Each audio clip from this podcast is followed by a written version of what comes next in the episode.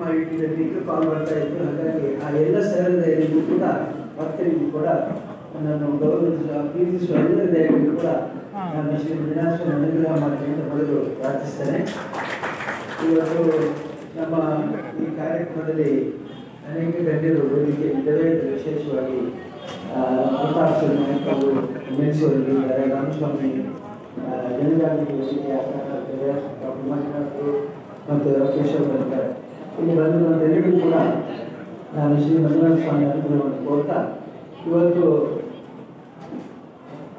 ಅನೇಕ ಕಾರ್ಯಕ್ರಮಗಳನ್ನು ನಾವು ನೋಡಿದ್ದೇವೆ. ಮೊನ್ನೆ ಕೆನಡಾ ದೇಶದಿಂದ ವೆಬಿನಾರ್ ಮೀಟಿಂಗ್ ನಡೆಯಿತು. ಅಂದರೆ ಕೆನಡಾ ದೇಶದ ಸುಮಾರು ಐವತ್ತು ಅರವತ್ತು ಮಂದಿ ನನ್ನ ಜೊತೆಗೆ ಆನ್ಲೈನ್ ಅಂದರೆ ಈ ಟಿ ವಿಯಲ್ಲಿ ಸಂಭಾಷಣೆ ಮಾಡಿದರು. ನಾನು ಹೇಳಿದೆ ಇಲ್ಲಿಂದ ನಿಮ್ಮ ಹತ್ರ ಬರಬೇಕಾಗಿದ್ರೆ ಸುಮಾರು ಮೂವತ್ತು ಗಂಟೆ ಕಾಲ ನಾನು ಪ್ರಯಾಣ ಮಾಡಬೇಕಿತ್ತು ಐವತ್ತು ಗಂಟೆ ಪ್ರಯಾಣ ಮಾಡಬೇಕಿತ್ತು. ಆದರೆ ಈ ಆಧುನಿಕ ತಂತ್ರಜ್ಞಾನದ ಉಪಯೋಗದಿಂದ ನನ್ನ ಮನೆಯಲ್ಲಿ ಕೂತು ಎಲ್ಲ ಕೆನಡಾ ದೇಶದವರೊಂದಿಗೆ ಮಾತಾಡಲಿಕ್ಕೆ ಅವಕಾಶ ಆಯಿತು ಅಂತ ಹೇಳ್ತಿದ್ದೆ. ಅವರೊಂದು ಮಾತು ಹೇಳಿದರು. Behind every successful man is woman ಅಂತ ಹೇಳಿದರು. ಅಂದರೆ ಪ್ರತಿಯೊಬ್ಬ ಯಶಸ್ವಿ ಮನುಷ್ಯನ ಹಿಂದೆ ಒಂದು ಮಹಿಳೆ ಇದ್ದಾರೆ ಅಂತ ಹೇಳಿದರು. ನಾನು ಅದರಿಂದ ಈಗ ಭಾರತದಲ್ಲಿ ಮತ್ತು ವಿಶ್ವದಲ್ಲಿ ಒಂದು ಬದಲಾವಣೆ ಆಗಿದೆ. In front of every successful woman there a man ಅಂತ ಆಗಿದೆ. ಜೊತೆಗೆ ಬಂದು ಸ್ವಲ್ಪ ಓಟೇಟ್ ಮಾಡ್ತಿದ್ದಾರೆ, ಅದಕ್ಕೆ ಸ್ವಲ್ಪ ಹಿಂದೆ ಜೊತೆಗೆ ಏನು ಹೇಳ್ತಾರೆ ಜೊತೆಗೆ ನಾವು ಓಟೇಟ್ ಮಾಡ್ತಿದ್ದಾರೆ. ಅದನ್ನ ನಾವು ಬಿಟ್ಕೊಡೋದಿಲ್ಲ ಅದು ನಾವು ಬಿಟ್ಕೊಡೋದಿಲ್ಲ ಹಾಗೆ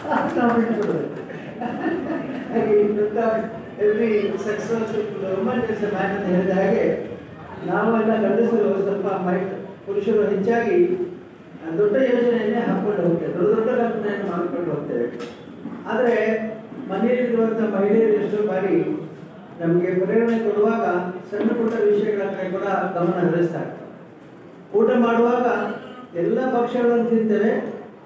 ಅದು ಊಟ ಆದ್ಮೇಲೆ ಮಹಿಳೆಯರು ಹೇಳ್ತಾರೆ ಅದ್ರ ಸ್ವಲ್ಪ ಉಪ್ಪು ಕಮ್ಮಿ ಆಗಿತ್ತಲ್ವಾ? ಹೌದಾ? ನಮ್ಗೆ ಗೊತ್ತೇ ಆಗಲಿಲ್ಲ. ಇದು ಸ್ವಲ್ಪ ಸಿಹಿ ಜಾಸ್ತಿ ಆಗಿತ್ತು ನಮಗೂ ಅದು ಗೊತ್ತಾಗಲಿಲ್ಲ. ಊಟ ಮಾಡಿದ್ದೇವೆ, ಗಾತ್ರ ತಿಂದಿದ್ದೇವೆ, ರುಚಿ ಗೊತ್ತಿಲ್ಲ. ಯಾಕೆ ಹೇಳ್ತಾ ಇದ್ದೀನಿ ಅಂದ್ರೆ ಈ ಥರ ಸಣ್ಣ ಪುಟ್ಟ ವಿಷಯಗಳನ್ನ ಸ್ವಾರಸ್ಯಕರವಾದ ಬದುಕಿನ ವಿಷಯಗಳನ್ನ ತಿಳ್ಕೊಳ್ಳುವಂಥ ಶಕ್ತಿ ಮಹಿಳೆಗಿದೆ. ಹಾಗಾಗಿ ಅವರು ಎಷ್ಟೋ ಸಲ ಪ್ರೇರಣೆ ಕೊಡ್ತಾರೆ. ಈಗ ನಮ್ಮ ಯೋಜನೆ ಅಂತಂದ್ರೆ ಮೊದಲನೇ ಪ್ರಾರಂಭ ಆಗಿದೆ. ಬಡವರನ್ನ ಮತ್ತು ನಿರಕ್ಷರಸ್ಥರನ್ನ ಮತ್ತು ವಿಶೇಷವಾಗಿ ಹಿಂದುಳಿದವರನ್ನ ಅವರ ಪ್ರಗತಿಗೆ ದಾರಿ ತೋರಿಸುವಂಥ ಒಂದು ಕಾರ್ಯಕ್ರಮ ಇದು. ಈಗಾಗಲೇ ಹೆಮ್ಮತ್ತವರು ಹೇಳಿದಾಗ ಮೊದಲು ನಾವು ಸರ್ವೆ ಮಾಡಿದಾಗ ಒಂದು ಮನೆಯಲ್ಲಿ ಏನು ಇಲ್ಲ ಅಂತ ಸರ್ವೆ ಮಾಡಿ. ಏನಿಲ್ಲ ಅಂದ್ರೆ ಆ, ಕೆಲವು ಸಲ ಬಡತನದಿಂದಲೇ ನಿರ್ಗತಿಕರಾಗ್ತಾರೆ ಅನ್ನೋದಲ್ಲ ನಿರ್ಗ ಬಡತನದಿಂದಲೇ ಅಸಹಾಯಕರಾಗ್ತಾರೆ ಅಂತ ಹೇಳಿಕ್ಕೆ ಆಗೋದಿಲ್ಲ. ಕೆಲವು ಸಲ ಎಲ್ಲ ಇದ್ದು ಕೂಡ ಅಜ್ಞಾನದಿಂದ ಅವರು ತಮ್ಮ ಜೀವನವನ್ನು ಕೇಳಿಸಿಕೊಳ್ಳುವುದಿದೆ ನಾನೊಂದು ಸಿನಿಮಾ ನೋಡಿದ್ದೆ. ಸಿನಿಮಾ ನೋಡುವಾಗ ಒಬ್ಬ ವ್ಯಕ್ತಿ ಒಂದು ದೊಡ್ಡ ಹೋಟೆಲ್ನ ಮುಂದೆ ಭಿಕ್ಷೆ ಬೇಡ್ತಾ ಇದ್ದಾನೆ.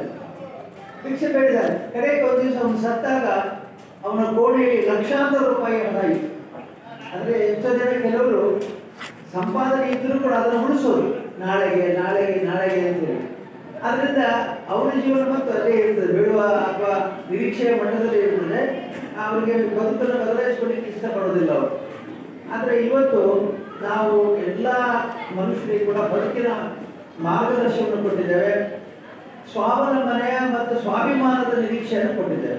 ನಮ್ಮ ಗ್ರಾಮೀಣಾಭಿವೃದ್ಧಿ ಯೋಜನೆಯ ವಿಶೇಷತೆ ಏನು ಅಂತಂದ್ರೆ ಸ್ವ ಸಹಾಯ ಸಂಘ.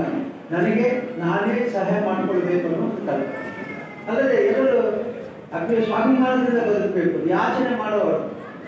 ನಾವು ಕ್ಷೇತ್ರಕ್ಕೆ ಎಷ್ಟೋ ಜನ ಹೇಳ್ತಾರೆ, ನಾವು ಧರ್ಮಸ್ಥಳಕ್ಕೆ ಬರ್ತೇವೆ, ನಮ್ಮ ಕೃತಜ್ಞತೆ ಹೇಳ್ಕೊಳ್ಳಿಕ್ಕೆ ನಾವು ತರಕಾರಿಯನ್ನು ತರ್ತೇವೆ ಅಂತ ಈಗ ಕಳೆದ ಮೂವತ್ತು ವರ್ಷದಲ್ಲಿ ಕಡ್ಡಾಯವಾಗಿ ಯಾರು ಕೂಡ ಧರ್ಮಸ್ಥಳಕ್ಕೆ ಕೃತಜ್ಞತೆ ಹೇಳಲಿಕ್ಕೆ ಬರಬಾರದು ಅಂತ ನಾವು ಹೇಳ್ತೇವೆ.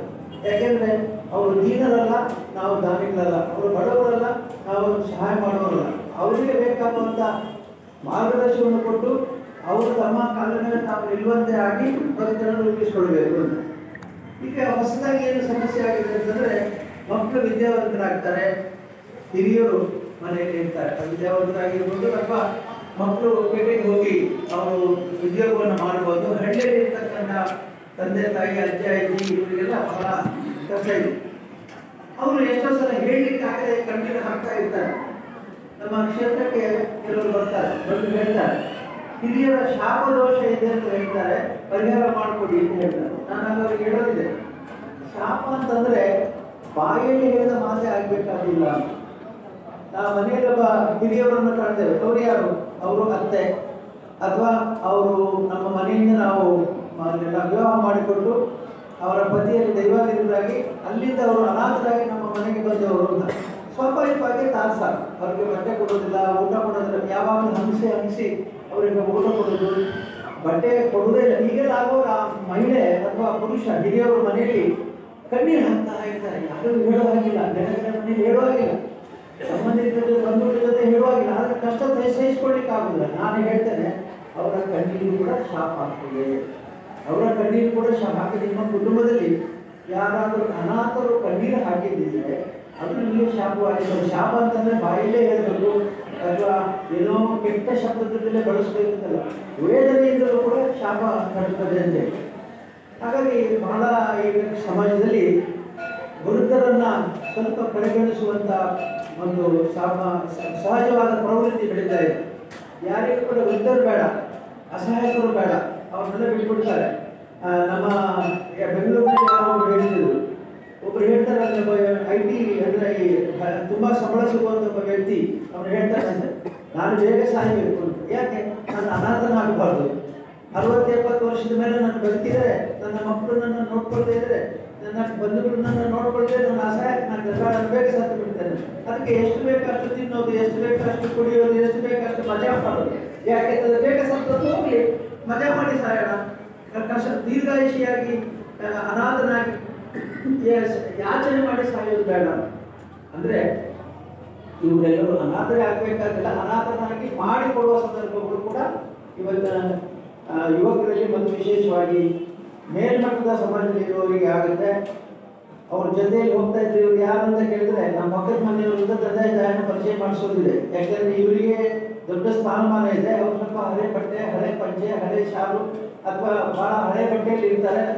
ಅವರು ಇವರಿಗೆ ಅವರು ತಿರಸ್ಕಾರ ಮಾಡುವಂಥ ಸಂದರ್ಭ ಕೂಡ ಇದೆ. ಹಾಗಾಗಿ ಇವತ್ತು ನಮ್ಮ ಯೋಜನೆಯಲ್ಲಿ ನಾವು ಕಂಡುಕೊಂಡಂಥ ಸತ್ಯ ಏನು ಅಂತಂದ್ರೆ ಈ ಅನಾಥರಾಗಿರುವವರು, ಎಲ್ಲ ಇದ್ದು ಇಲ್ಲದಂತೆ ಇರುವವರು ನಿಜವಾಗಿ ಕಷ್ಟದಲ್ಲಿದ್ದವರಿಗೆ ಸಹಾಯ ಮಾಡಬೇಕು ಅಂತ ಹೇಳಿ ದೇವರು ಅದನ್ನು ಒಂದು ವಾತ್ಸಲ್ಯ ಸಂಘ ಅಂತ ಮಾಡಿ ನಮ್ಮ ವಿವೇಕ್ ಪಾಯಸ್ ಅವರು, ಜನಜಾಗೃತಿ ವೇದಿಕೆಯವರು ಈ ಕಳೆದ ಕೊರೋನಾದಿಂದಾಗಿ ತಿಂಗಳು ಅವರಿಗೆ ಕ್ಯಾಂಪ್ಗಳನ್ನು ಮಾಡದೆ ಸ್ವಲ್ಪ ಅವರು ನಿರುದ್ಯೋಗಿಗಳಾಗಿದ್ದಾಗ ಅವರು ಒಳ್ಳೆ ಉದ್ಯೋಗವನ್ನೇ ಕೊಟ್ಟಿದ್ದಾರೆ ಏನಂತಂದ್ರೆ ಸರ್ವೆ ಮಾಡಿ ಅಂತ.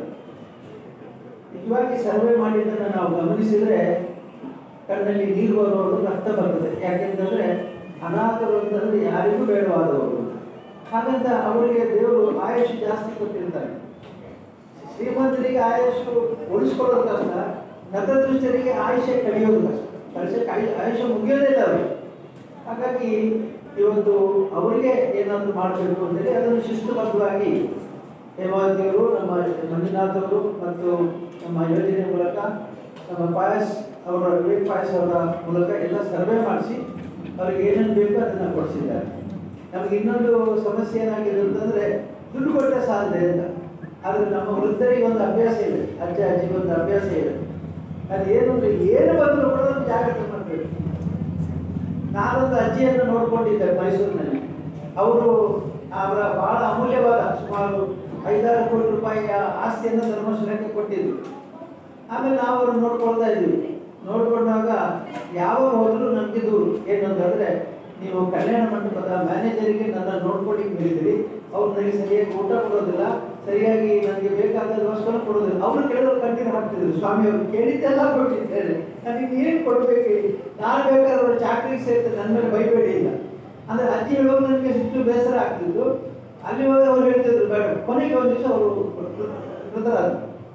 ಅವರ ಮನೆಗೆ ಹೋದರೆ ಮನೆಯಲ್ಲಿ ಸುಮಾರು ಮೂವತ್ತು ಡಬ್ಬಿ ಹೊಸ ಪೌಡರ್ ಬಾಕ್ಸ್ ಮನೆಗೆ ಪೌಡರ್ ಆಮೇಲೆ ಹಾರ್ಲಿಕ್ಸ್ ಮತ್ತೆ ಅಂತ ಒಂದು ಹದಿಮೂರು ತಿನ್ನು.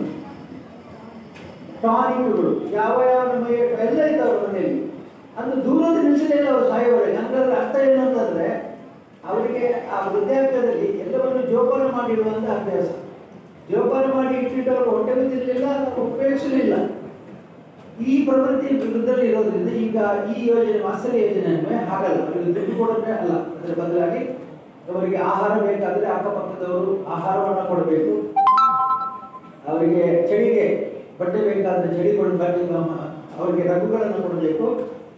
ಆಮೇಲೆ ಊಟಕ್ಕೆ ಸ್ವಂತ ಅಡುಗೆ ಮಾಡುವಂಥ ಶಕ್ತಿ ಇದ್ದವರಿಗೆ ಸ್ವಂತ ಅಡಿಗೆ ಮಾಡಿಕೊಡ್ಬೋದು. ಹೀಗಾಗಿ ಇವೆಲ್ಲವನ್ನು ಕೂಡ ಸೇರಿದಂಥ ಒಂದು ಕಾರ್ಯಕ್ರಮ ವಾತ್ಸಲ್ಯದ ಇದನ್ನ ನಾವು ಬಹಳ ಪ್ರೀತಿಯಿಂದ ಮತ್ತು ನಮ್ಮ ಕಳಕಳಿಯಿಂದ ನಾವು ಮಾಡ್ತಾ ಇದ್ದೇವೆ. ಇದು ಖಂಡಿತವಾಗಿ ಅನಾಥರಿಗೆ ಮಾಡೋ ಸಹಾಯ ಅಲ್ಲ. ಬದಲಾಗಿ ವೃದ್ಧಾಪ್ಯದಲ್ಲಿರುವವರಿಗೆ ಅಥವಾ ಒಂದು ರೀತಿಯಿಂದ ಸಮಾಜದ ಕನಗಡಿಸಲ್ಪಟ್ಟವರಿಗೆ ಈ ಸಹಾಯವನ್ನು ನಾವು ಮಾಡುವ ಪ್ರಯತ್ನ ಮಾಡ್ತಾ ಇದ್ದೇವೆ ಅಂತ ಹೇಳಿ ಇವತ್ತು ಬಹಳ ಸಂತೋಷದಿಂದ ಈ ಕಾರ್ಯಕ್ರಮಕ್ಕೆ ನಾವು ಚಾಲನೆ ಕೊಡ್ತಾ ಇದ್ದೇವೆ.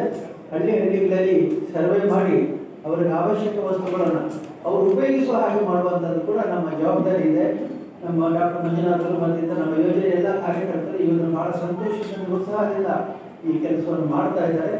ಇನ್ನು ಮುಂದೆ ನಾವು ಸುಮಾರು ಹತ್ತು ಸಾವಿರ ಮಂದಿಗೆ ಯಾರು ಆರೋಗ್ಯ ಇಲ್ಲ ಯಾರಿಗೆ ಸರಿಯಾದ ಸೂರಿಲ್ಲ ಸರಿಯಾದ ವ್ಯವಸ್ಥೆ ಇಲ್ಲ, ಅವ್ರಿಗೆ ಮಾಡಿಕೊಡೋ ವ್ಯವಸ್ಥೆ ಕೂಡ ಮಾಡ್ತಾರೆ ಅಂತ ಹೇಳಿ ಈಗ ಮೊನ್ನೆ ಪತ್ರಿಕೆಯಲ್ಲಿ ಕೊಕ್ಕಡದ ಎಲ್ಲ ಕೊಕ್ಕಡದ ಇಡ್ಲಿಯಲ್ಲಿ ಇಲ್ಲಿ ಹತ್ತಿರದಲ್ಲಿ ಒಬ್ಬ ಮಹಿಳೆ ಬಹಳ ಕಾಯಿಲೆಯಿಂದ ಮುದುರಿಕೊಂಡು ಮಲಗಿದ್ದಂತ ಒಂದು ಫೋಟೋ ಯಾರಪ್ಪ ನಮ್ಮ ಪತ್ರಕರ್ತರು ಅದನ್ನು ಹಾಕಿದ್ದೀವಿ ಅದನ್ನು ನೋಡಿದ ಮೇಲೆ ನಾ ಶ್ರೀಮತಿಯವರು ಹೇಮಂತರು ಫೋನ್ ಮಾಡಿ ಕಾರ್ಯಕರ್ತರಿಗೆ ಹೇಳಿದ್ರಂತೆ ಅಲ್ಲಿ ಇಡ್ಲಿಯಲ್ಲಿ ಇದೆಯಂತ ಇಂಥ ಒಂದು ಅನಾಥ ಹಿಂದೂಸ್ತಿ ಯಾಕೆ ನೋಡಲಿಲ್ಲ ಹೋಗಿ ನೋಡುವಾಗ ಅವಳು ಕಾಯಿಲೆಯಲ್ಲಿ, ತೀವ್ರ ಕಾಯಿಲೆಯಲ್ಲಿದ್ದಾಳೆ ಮತ್ತು ಅವಳಿಗೆ ಎದುರು ಕೂಡುವುದು ಬಾಯಿಗೆ ನೀರಿಟ್ಟು ಕೂಡ ಕುಡಿಯುವ ಸ್ಥಿತಿಯಲ್ಲಿಲ್ಲ ಅವರನ್ನು ಮಂಗಳೂರಿಗೆ ಕರ್ಕೊಂಡು ಹೋಗಿ ಆಸ್ಪತ್ರೆಯಲ್ಲಿ ಚಿಕಿತ್ಸೆ ಕೊಟ್ಟ ಮೇಲೆ ಅವಳಿಗೆ ಎದ್ದು ಓಡಾಡುವಂತೆ ಆಗಿದ್ದಾಳೆ ಅನ್ನೋದು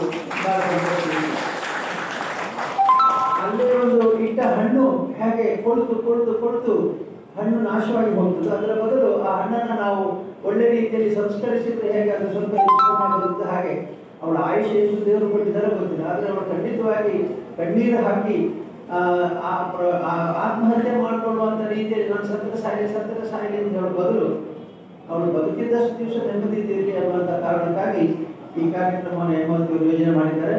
ಈ ಕಾರ್ಯಕ್ರಮ ಅವರ ಪ್ರೇರಣೆ ಮತ್ತು ಅವರ ಸ್ಫೂರ್ತಿಯಿಂದಾಗಿದೆ ಅವರ ಮಾರ್ಗದರ್ಶನದಲ್ಲಿ ಮುಂದೆ ನಡೆಯಲಿಕ್ಕಿದೆ ಅಂತ ಹೇಳ್ತಾ ಎಲ್ಲ ಈ ಕುಟುಂಬ ಮಹಿಳೆಯರಿಗೆ, ಪುರುಷರಿಗೆ ಯಾರಿದ್ದಾರೆ ಅವರಿಗೆಲ್ಲ ಮಂಜುನಾಥ ಸ್ವಾಮಿಗಳು ದೃಷ್ಟಿ ಹಾಕಿದ್ದಾರೆ ನೀನು ನೋಡ್ಕೊಂಡು ನೀನು ತುಂಬ ಒಳ್ಳೇದಾಗುವಂತ ಆಶೀರ್ವಾದ ಮಾಡಿದ್ದಾರೆ ನಮ್ಮ ಭಾವನೆ ಈ ಭಾವನೆಯಿಂದ ಅವರೆಲ್ಲರಿಗೂ ನೆಮ್ಮದಿ ಇರಲಿ ಅವರಿಗೆ ಸಾವು ಖಂಡಿತ, ಆದರೆ ಅದು ದುರ್ಮರಣ ಆಗಬಾರ್ದು. ಮೋಕ್ಷಕ್ಕೆ ಅಂತ ಸತ್ಯತೆಗೆ ಹೋಗುವಂತಹ ಒಳ್ಳೆ ಸಾವು ಅವರಿಗೆ ಬರಲಿ. ಜೀವನ ಒಳ್ಳೆಯದಾಗಲಿ ಅಂತ ಹೇಳಿ ಪ್ರಾರ್ಥಿಸ್ತಾ, ನಮ್ಮ ಯೋಜನೆ ಎಲ್ಲ ಕಾರ್ಯಕರ್ತರಿಂದ ಉತ್ಸಾಹದಿಂದ ಕೆಲಸ ಮಾಡಬೇಕು ಅಂತ ಅಪೇಕ್ಷೆ ಪಡ್ತಾ, ಮತ್ತೊಮ್ಮೆ ಈ ಕಾರ್ಯಕ್ರಮ ನಮಗೆ ಅತ್ಯಂತ ಪ್ರಿಯವಾದ ಕಾರ್ಯಕ್ರಮ. ಆ ಕಾರ್ಯಕ್ರಮ ಯಶಸ್ವಿಯಾಗಲಿ ಎಂದು ಸ್ವಾಮಿ